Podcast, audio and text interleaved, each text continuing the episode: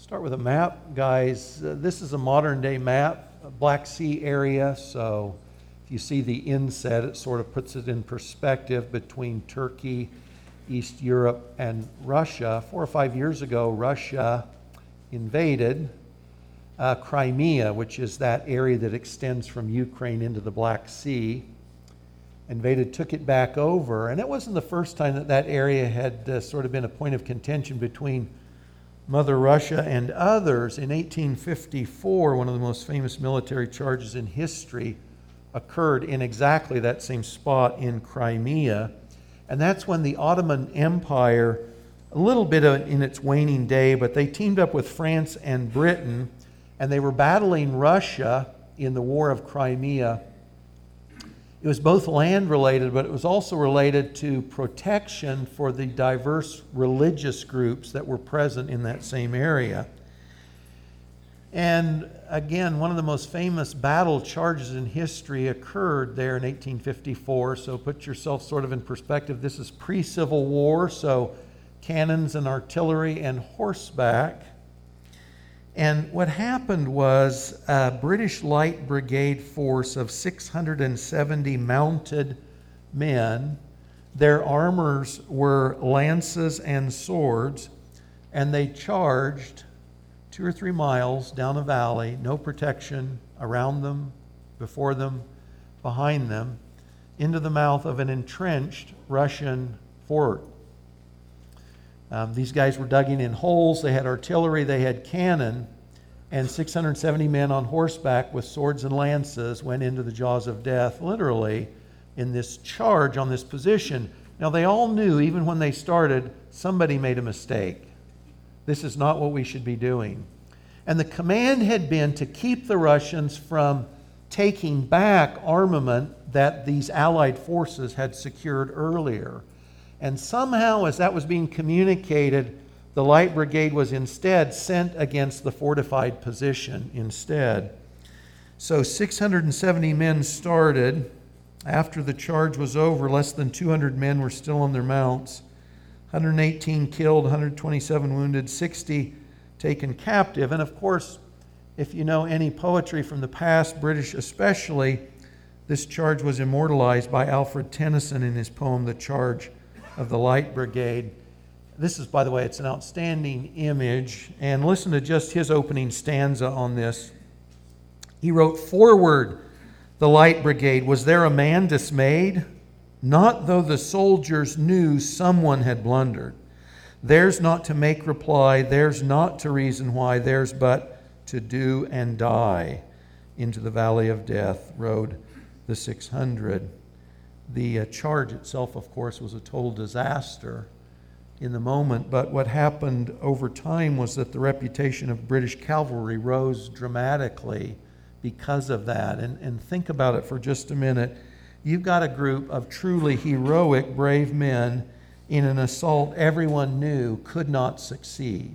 Absolutely knew it. Courage in the face of opposition, bravery in the face of death, faithfulness when defeat was inevitable one of the guys wrote in his own memoirs of this as he was riding his horse he was directly in front of a cannon and he saw them get he saw the, the them light the charge on the cannon and he was waiting to enter eternity and it took the guy in the saddle next to him off his horse. It killed the guy next to him but it was that kind of a ferocious tirade they rode into. French field marshal pierre Bosquet was there and he was up above the valley looking down seeing all of this he said, This is magnificent, but it is not war. In other words, it was a slaughter. It was obvious that it was a mistake. But the concept that, and this might seem trite today, you know, all of us are basically our own God. We make decisions for ourselves. We take orders from no one. If you tell me to do something, I'm going to ask you five reasons why and how and why should I do that. This was still in a day in which faithfulness to the cause, faithfulness to the commanders or the commanding authority was still a given. And it might seem quaint by us today, but there's a lot to be said for that. Faithfulness, because a command was given, a legitimate command was given, even though we know it's a mistake. The command's given, and we will do whatever it takes to fulfill the command. Faithfulness like that is a rare, rare thing today. That's introduction to the 39th message in the Heroes and Villains series. And You remember we're looking at heroes, people who've displayed Christ like faithfulness. We say all along what we want to do is remind ourselves that Christ is our life. In fact, this will come up in the Sunday school series. Christ in us is our hope of glory. We are looking, in fact, again in the language of Colossians 3, we want to put off our old sinful self. We want to put on Christ. And part of that process for us is what does the faithfulness of Christ to the Father look like? And we see that in elements of these lives of Old Testament saints and later New Testament. None of it perfectly in their lives, of course, and none of it perfectly in our lives either. But what does that look like? What should we aspire to in our own lives in Christ like faithfulness? And this morning we're looking at Jeremiah. Jeremiah serves during Judah's decline and Jerusalem's destruction. He starts in good King Josiah's reign, but, but after Josiah dies, everything goes downhill. And Jeremiah knows he has a long ministry. His book is a little tough to get through. It's 52 chapters long. It's lengthy and it's not in chronological order. And it's one of the reasons why the prophets are difficult for most of us. But it's worth our time. We're going to key in just on two key elements of his life this morning related to faithfulness.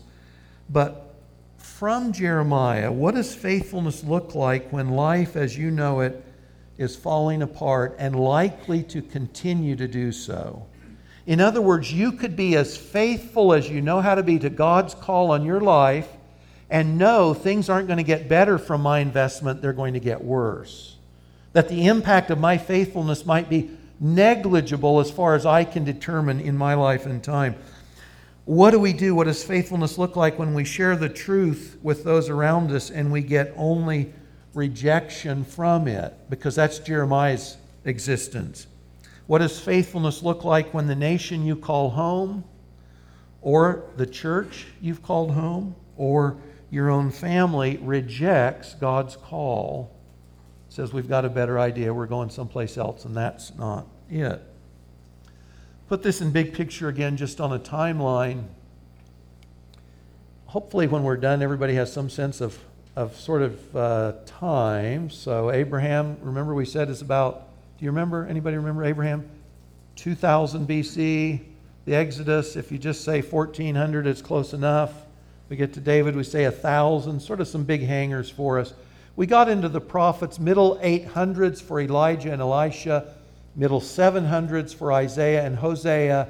And with Jeremiah, we come down to 627. We can date that with a fair amount of certainty. And he lives through the captivity and at least just after to 586 BC. So, big picture there. And, guys, the two main points for our purposes with this element of Christ like faithfulness the first is this the willingness to be used by God while recognizing our own inadequacy. Jeremiah, like many of the folks God uses throughout Scripture, he didn't want the job God was giving him. He basically said, I'm not your man. And God said, Well, actually, you are that willingness to recognize I'm not adequate for what God's called me to do. This can take place in a number of different ways. We'll talk about a few. And saying, but I'll be faithful anyway. And the other one is remaining faithful in the midst of decline, in spite of rejection when hopes sink. You know, during Josiah's reign, there was the last gasp for the nation of Judah. You remember after Solomon, we've got a northern kingdom and it's gone, 722 you get down into Jeremiah, and Jeremiah knows, and Judah, the southern kingdom, is going down too. What if the U.S. is on our last gasp? Or what if the church that not necessarily we call home, I hope it would never happen here, but or another church or your family, what if the folks that we're interacting with are chucking the faith also? Or just even rational thought. Our, our nation is becoming more and more detached from reality just like this time, in which you look at the lives of others and you say, How could they think that? But we do it too, and our culture certainly does it too. So, what does it look like if things don't get better? What if they only get worse? In and around your life, what does faithfulness for us look like related to that? If you've got your Bible, we're in Jeremiah 1, verses 1 through 10, and that's page 627 in the Pew Bible. The words of Jeremiah, the son of Hilkiah, one of the priests who were in Anathoth in the land of Benjamin. And sorry, guys, but I'll make some brief comments through these 10 verses. So, Jeremiah is a priest as well as a prophet. He doesn't serve as a priest as far as we know, it's strictly a prophet, but he's from that tribe, and he lives in Anathoth, that priestly village just north of Jerusalem. So, he grows up in the shadow of Jerusalem and everything that's occurring there. To whom the word of the Lord came in the days of Josiah, the son of Amon, king of Judah in the 13th year of his reign. Now we know that 627 BC with a fair amount of certainty. Came also in the days of Jehoiakim, the son of Josiah, king of Judah, and until the end of the 11th year of Zedekiah, son of Josiah, king of Judah, until the captivity of Jerusalem in the fifth month, and that would be 586 BC. Now the word of the Lord came to me, saying, Before I formed you in the womb, I knew you. Before you were born, I consecrated you. I appointed you a prophet to the nations. That speaks a lot to the humanity of the unborn, doesn't it? Before you were conceived, I knew you. In the womb, I called you and I appointed you. Certainly also speaks to God's right to call you or me to whatever he wants. He made no apologies to Jeremiah about this. So Jeremiah responds, verse 6 I said, Lord God, behold, I don't know how to speak, and I'm only a youth. And the Lord said to me, Don't say, don't you say that, I'm only a youth. For to all to whom I send you, you shall go, and whatever I command you, you shall speak. God says, This is not an option. I'm telling you what you will do. Don't be afraid of them I am with you to deliver you, declares the Lord. Then the Lord put out his hand and touched my mouth. This is certainly similar to the imagery in Isaiah 6 when God touches Isaiah's mouth with a coal. And the Lord said to me, Behold, I have put my words in your mouth. I have set you this day over nations and over kingdoms to pluck up and to break down, to destroy and to overthrow, to build and to plant. And if you've read Jeremiah, you know God speaks not only to Judah, but to the nations around. And by Jeremiah's word, God is indicating what he is doing with the nations, Judah and the nations around them. Now, Jeremiah starts by saying, Hey, I don't think I'm up for this call. I'm young and I don't speak well. And we're guessing he's in his late teens or maybe even early to mid 20s Remember, priests started at 30 years old. They could start in the priestly activities. He's younger than that, obviously. He doesn't feel equipped. So we're guessing late teens or early 20s. And he also says to God, I am not your man. I don't speak well and I'm young. I've got two strikes against me and I don't want to do this. I'm not your man. Would you please go get someone else? Now, to this, yeah, to this, uh, God doesn't need someone who's eloquent, and He doesn't need someone who's old. He just needs someone who'll be faithful to say what He says. That's all He needs. So Jeremiah doesn't have to be old, and he doesn't have to be eloquent. All he's got to do is be faithful. God said this. This is what God says. That's all he needs. Nothing more than that. Have you ever been called to do something that you knew you were simply not equipped for, but you had to do it anyway? Uh, you know, for some of us, you get married and you realize, I am not ready for this. Or we have kids and we say the same thing I didn't know it'd be like this. Or we take a job and realize, man, we're in deeper than we realize. You know, what do we do? And as Christians, everybody's going to face some of these, but as Christians, how do we face those times and places, those responsibilities where we're like, Lord, I am not up to the task? That's what Jeremiah was getting into. You know, one of the, the common threads you see throughout the Bible is that God intentionally picks people who don't have what's needed to accomplish his purpose. And of course, he does that so they know and everyone else knows it's God whose power is at work, it's not theirs. Now, Paul in the New Testament, he makes it clear, 1 Corinthians 1, verses 27 through 29. And guys, he's writing to a people that are a bit like us, they're proud. They think more highly of themselves than they should. And so they're thinking, it's mistaken. And so Paul says to them, God chooses what's foolish in this world to shame the wise. See, they thought they were wise, but God chose them. And God says, He's really saying, You guys are foolish, and that's why you're mine. He says God chose what's weak to, uh, to shame the strong. He chose the low, the despised, the things that aren't, to bring to nothing to the things that are, so that no human being might boast in the presence of God. So when we stand before God at the end of the day, the question is faithfulness. It's not eloquence, it's not personal ability, it's not intellect, it's not academic acumen, it's none of those things, it's just faithfulness. Moses, does this sound familiar, by the way, Jeremiah? God says, Hey, you're my man. And the response is, I don't speak well. Well, that's Moses. You remember Moses says, I don't speak well, my tongue is slow. I don't my speech is slow. You don't want me. I'm not your man. And but that would be the point, right? And so Moses becomes God's key spokesman to Pharaoh and Egypt and Israel. He pens the first five books of the Bible. Moses, who said, I'm not your man, he is God's man. And God uses him. And of course, he's transformed in the process. You think of Jesus' disciples, they're fishermen, they know how to fish. They're not orators. They're not trained the way the Pharisees or Sadducees would have been, but they become the church's theologians, and they're the ones who proclaim the gospel through the Roman world of their day. Jesus didn't need them to be gifted intellectually or otherwise, though he uses that. He just got a bunch of fishermen, he got the losers. Paul calls Christians the offscourings of the earth. That's who God chooses, that's who he's delighted to use. You remember Paul's protege, Timothy, he was like Jeremiah. He's a young guy and he's timid and he's fearful. But Paul has sent him on his missions and he's like, man, you got to come through. Second Timothy says, you know, light the fire, get some fire in the belly again for this thing. You can't stop. And he tells him, don't let anyone look down on your youthfulness. Because you're young, I've sent you, Paul says. You're my spokesman, and I'm God's spokesman. So he says, Don't let anyone look down on your youthfulness. You prove to them that you're an example of godliness, of Christ likeness. God is always choosing people who are inadequate for the task, but that would be the point. What he really needs is simply someone to be faithful. Now, at some point, to some degree, Jeremiah gets this because you see in Jeremiah 16 19, Jeremiah says this.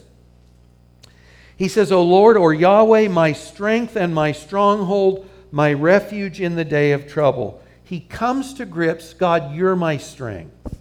I'm not my strength. And when I'm in trouble, and he had loads of trouble, he said, You're my refuge. You're my safe fortress. You're the one I can count on. It's not other people, it's not myself. I can count on you, and I do. Now, friends, it's liberating to recognize that we don't and we can't accomplish God's work or God's will based on ourselves. I'm liberated. I don't have to accomplish anything, neither do you. All we have to do is be faithful to the one thing God gives us to do, that one conversation, that one act, that one work. All we do is bring our faithfulness as much as we know how because it's God's Spirit, God's power, and God's Word that He'll use to bring about His ends. All He needs from us is the same thing He needed from Jeremiah it's just to be faithful. If we're ill equipped, if we think we're not up for the job, we're probably the perfect person for God to pick up and use. If we think we're adequate, guys, we're probably not. We're probably not. What task has God called me to for which I'm unqualified? And this could be anything. And if you haven't experienced it yet, you will.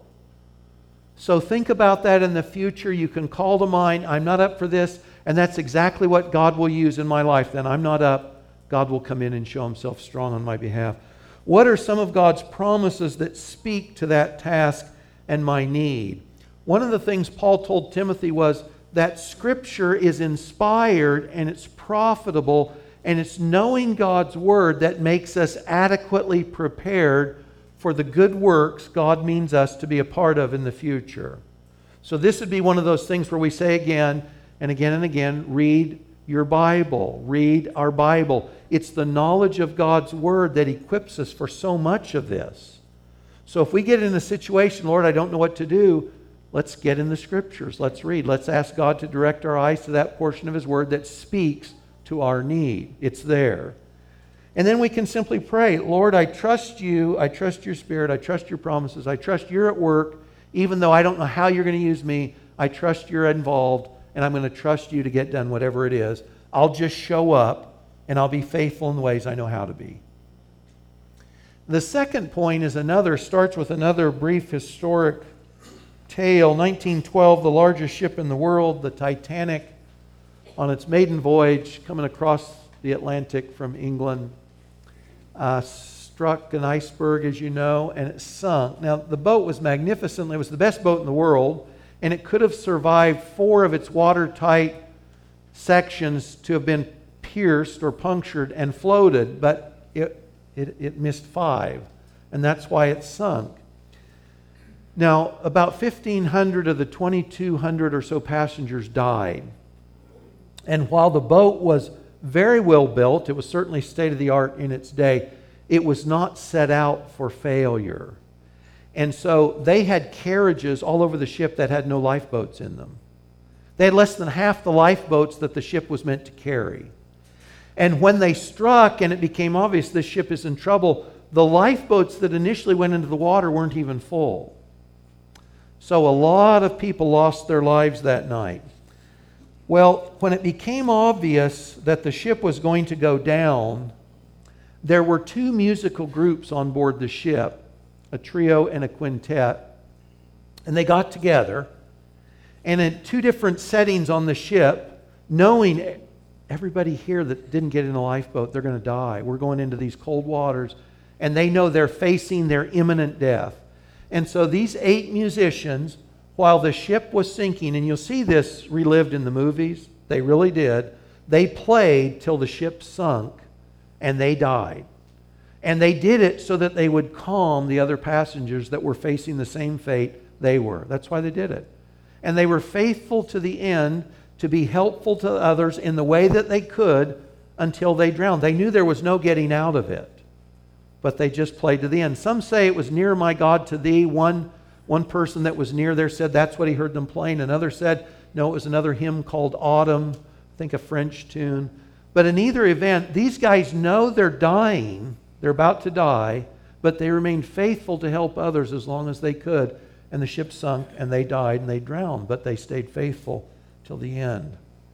It's one thing to be faithful when things turn out well. So you say, man, we've been at it hard, we've been faithful, and there's victory, there's success, something good is happening, there's some, some new thing or some improved thing. But what does faithfulness look like when things are not going to get better? When they're going to get worse? And maybe not a little worse, maybe a lot worse because that was Jeremiah's life, and he knew it. And he was faithful to the end. Jeremiah's call was to go down with the ship, which was Judah. So, just brief history for Jeremiah. He starts, he's a young man, teens or 20s, in 627 BC. Now, for the next 18 years, good King Josiah is on the throne. And Josiah is a godly king. He's the last godly king. He's a good guy. He institutes reforms back to the law. They have the Lord's, or not the Lord's Supper, they have Passover again. Which age am I in? am I old, old or new covenant? um, but the revival, it's short lived and it's shallow.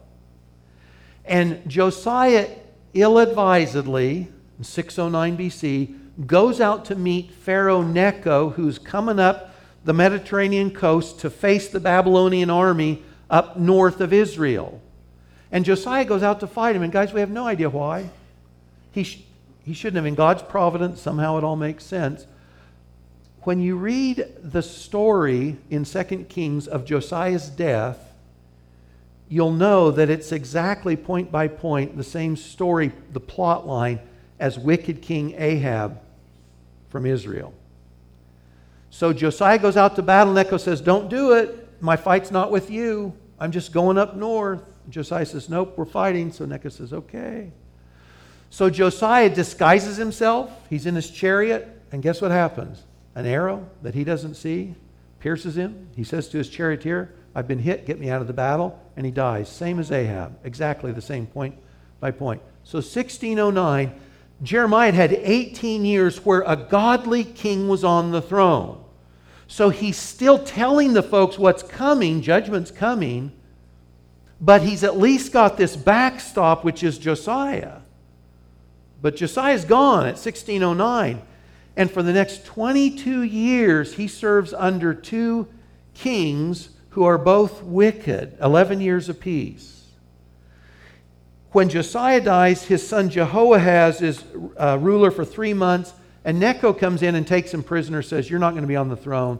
Takes him to Egypt captive. That's the end of his life. Puts his brother Jehoiakim on the throne. He lives for 11 years, and God says he performs abominations. He dies, Jehoiakim dies, his son Jehoiachin follows him for three months. Nebuchadnezzar comes, takes Jehoiachin captive to Babylon, and puts his uncle, Josiah's other son, Zedekiah, on the throne. He rules for 11 years until Jerusalem is destroyed.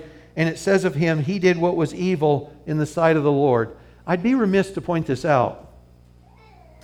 Zedekiah is double minded. And right near the end, the very end of his 11 years, when Jerusalem is going to be sacked, he calls Jeremiah secretly and he says, Hey, what do you think? What should I do? And Jeremiah, even at that point, after all God has said, Jeremiah says, If you'll humble yourself, if you'll submit to the king of Babylon, you'll be saved and the city will be saved. And he says, Well, I'm afraid to. Because I'm afraid the Judeans who've already gone to the Babylonians, they might abuse me. And so he doesn't. And you know what happens to him? It's a tragic, tragic story. The scripture had recorded that the king of Judah would go to Babylon but never see it. That's an odd prophecy, isn't it? And do you know how it was fulfilled? When the city is sacked, he, he flees from the city on horseback and he's captured in the plains and he's taken to Nebuchadnezzar and Nebuchadnezzar has his sons all executed in front of his eyes, and then he blinds him. He wanted the last thing this king who refused. By the way, Zedekiah proved faithless because he'd made a covenant with Nebuchadnezzar to obey Nebuchadnezzar, and he broke his word. He was faithless. So he went to Babylon. He went blind. He never saw it, but he got there. And the last thing he saw was his son slaughtered before him because he didn't do what God said. Jeremiah, in the last minute, said, If you'll humble yourself, it'll be okay. And he basically said, I won't do it. He was faithless to the end. So Jeremiah's got 18 years of Josiah, then he's got 22 years under wicked kings. And like the Titanic, guys, there's no doubt where this place is going. So remember, this is, this is Jeremiah's home. Judah is his home he didn't want it to go down, but it's going to. And guys, this is something for us as Christians as well. you remember Jeremiah? There's a verse that's routinely quoted, and it's quoted from the captivity to seek, I think it's Jeremiah 9 maybe, uh, seek the welfare of the city that you're in. That's written to the captives in Babylon. Well, they're in the safe place. They've been taken captive and they're going to live. They can live there to a ripe old age. But that's not what Judah is going to get. And sometimes we need to be careful. When we pray that God's judgment fall, remember that it'll fall on you and the people around you that you care about too. Be very careful when we pray about God's judgment coming on this wicked nation. If God says it will, it will. But that's, that's not God's first desire for any of us, judgment. And it certainly shouldn't be our first desire for the, the place we call home here or elsewhere. I think sometimes we, we take that thought lightly in a way we shouldn't, and certainly in a way Jeremiah never did. Listen to this Jeremiah 16, verses 3 and 4. So, what does the sinking ship look like for Judah? Well, he says, uh, concerning the sons and daughters who are born in this place, concerning the mothers who bore them, the fathers who fathered them in this land, they're going to die of disease. They won't be lamented. There's going to be no funeral. They won't be buried because the city will be under siege. They'll be like dung on the surface of the ground. They're going to perish by the sword and famine. Their bodies will be food for the birds of the air, beasts of the earth. It's going to be terrible. The city's going to be under siege, and you'll die, and you won't be able to get out to the funeral places and the hills. You'll just bodies will be like cordwood stacked up, like you've seen perhaps in historic recounts of famine or pestilence in a land That's what's coming, Jeremiah says. Jeremiah 21 says this God says, I have set my face against this city for harm, Jerusalem, not for good, declares the Lord. It will be given into the hand of the king of Babylon, and he shall burn it with fire. That's what's coming. This is Jeremiah's ship. This is his Titanic, if you will. Jeremiah 15, 1 and 2 say this Though Moses and Samuel stood before me, Moses, you know, the intercessor for Israel, Moses who said, Lord, kill me, but spare your nation, and God did, right? Didn't kill Moses, but spared the nation. Though Moses and Samuel stood here, yet my heart would not turn toward this people. Send them out of my sight, let them go. And when they ask you, Jeremiah, well, where should we go? This is what you tell them pestilence, sword, famine, or captivity. That's what you get. That's where you're going. You're going to die by the sword in warfare, by pestilence in disease, by no food, by famine, or you're going to go captive. Those are your options. 22 times God speaks of the certainty of judgment in those terms sword, famine, pestilence, or captivity. Those are your options. Three times God tells Jeremiah not to pray for Judah. Jeremiah 7:16 says, "As for you, don't pray for this people, don't lift up a cry or prayer for them, don't intercede for with me, for I will not hear you." Three times in Jeremiah. These are the verses that the notorious church group in Topeka put on their placard when they're picketing on the corners. It's from Jeremiah. Five times Jeremiah talks about tears, his tears pouring out over Judah's destruction. He is not happy about proclaiming God's destruction on God's people. Listen to this from Jeremiah 9 1. Oh, that my head were waters, my eyes a fountain of tears, that I might weep day and night for the slain of the daughter of my people. He says, I don't have enough moisture in my head to pour out the tears that I would cry for the death of all those people who belong to Israel and Judah. I would just weep and weep and weep. And in contrast to that, 34 times Jeremiah describes God's anger against Judah. You remember in the earlier prophets, he said, in fact, in Hosea, he said, I'm going to take Israel down, but I'm going to spare Judah. Well, that was only for a period.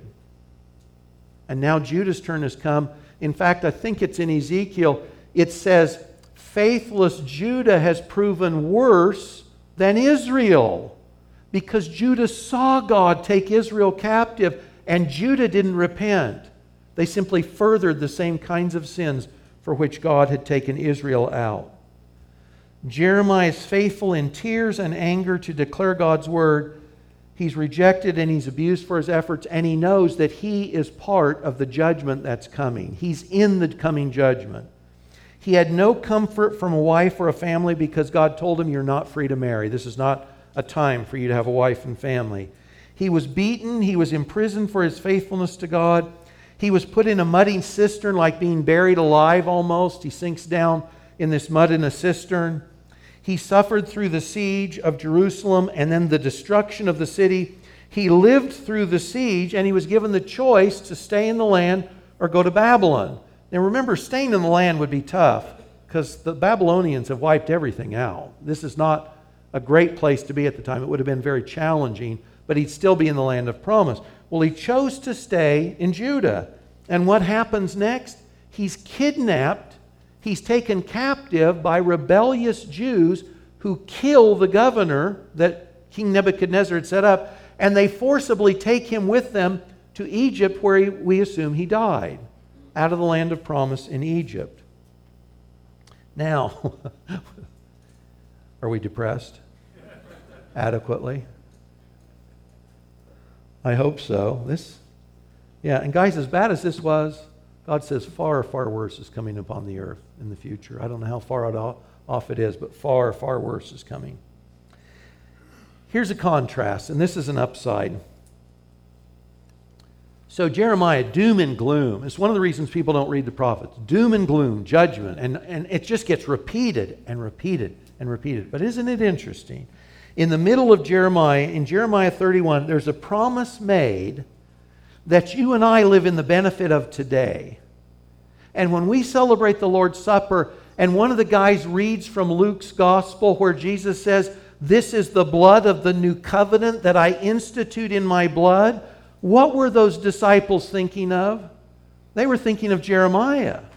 Because when Jesus says, I'm instituting a new covenant, they knew God had said through Jeremiah, one day I'm going to make a new covenant. This is Jeremiah 31, verses 31 through 34. God says, I'm going to make a new covenant with the house of Israel and the house of Judah. It won't be like the old covenant that I made with their fathers on the day when I took them by the hand to bring them out of the land of Egypt, my covenant that they broke, though I was their husband, declares the Lord. You remember the old covenant is made, the ten words are given on stone tablets. And the law, the covenant there was if you do these things, if you obey, you'll get blessing. If you disobey, you'll get cursing. And if you read the end of Deuteronomy, it's, it's, it goes on and on and on about what the cursing would look like. And part of it is captivity into foreign nations, which is exactly what God does under Jeremiah. This is the contrast. The new covenant that I will make with the house of Israel, declares the Lord, I'll put my law in them, I'll write it on their hearts, and I will be their God, and they will be my people. That will be a reality. No longer will each one teach his neighbor and each his brother, saying, Know the Lord, like we would say, read your Bible, get with it, you know, slacker. Nope, they won't have to, for they'll all know me, from the least to the greatest, declares the Lord. For I will give their, excuse me, I will forgive their iniquity, and I will remember their sin no more. That's in the middle of Jeremiah. So Jeremiah's was a difficult call to faithfulness. In his youth and into old age, he's in the midst of a faithless people. He's imprisoned, slandered, a captive of the Babylonians, then of his own people. God's judgment fell. No one escapes, and Jeremiah goes down with the ship just like those musicians on the Titanic. Now, in tears and in anger, Jeremiah is faithful to the end. And guys, we don't want to, we don't want to forget, Jeremiah is not the sum of faithfulness. He's a great and sterling example, but all these guys, of course, ultimately point to Christ himself. Jesus was rejected by those he came to save, like Jeremiah, but served them anyway, John 1:11. These references are on your study sheet. He wept over Jerusalem and the impending destruction he knew was coming.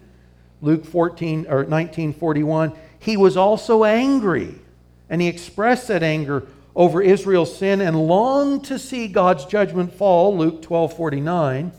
He was faithful to the end, rejected by Israel and Gentiles alike on the cross when he said it is finished, John 19:30.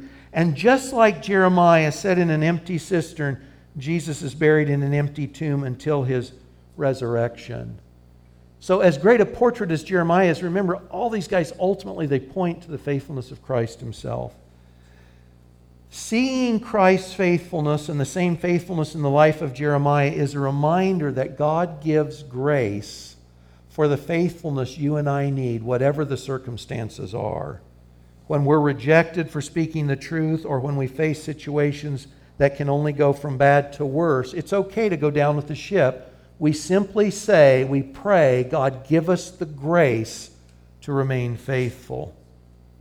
So, for us, where do I need to practice a long, patient faithfulness? In your life, maybe now. If not now, it'll be later. Things I can't change, perhaps situations that only seem to get worse.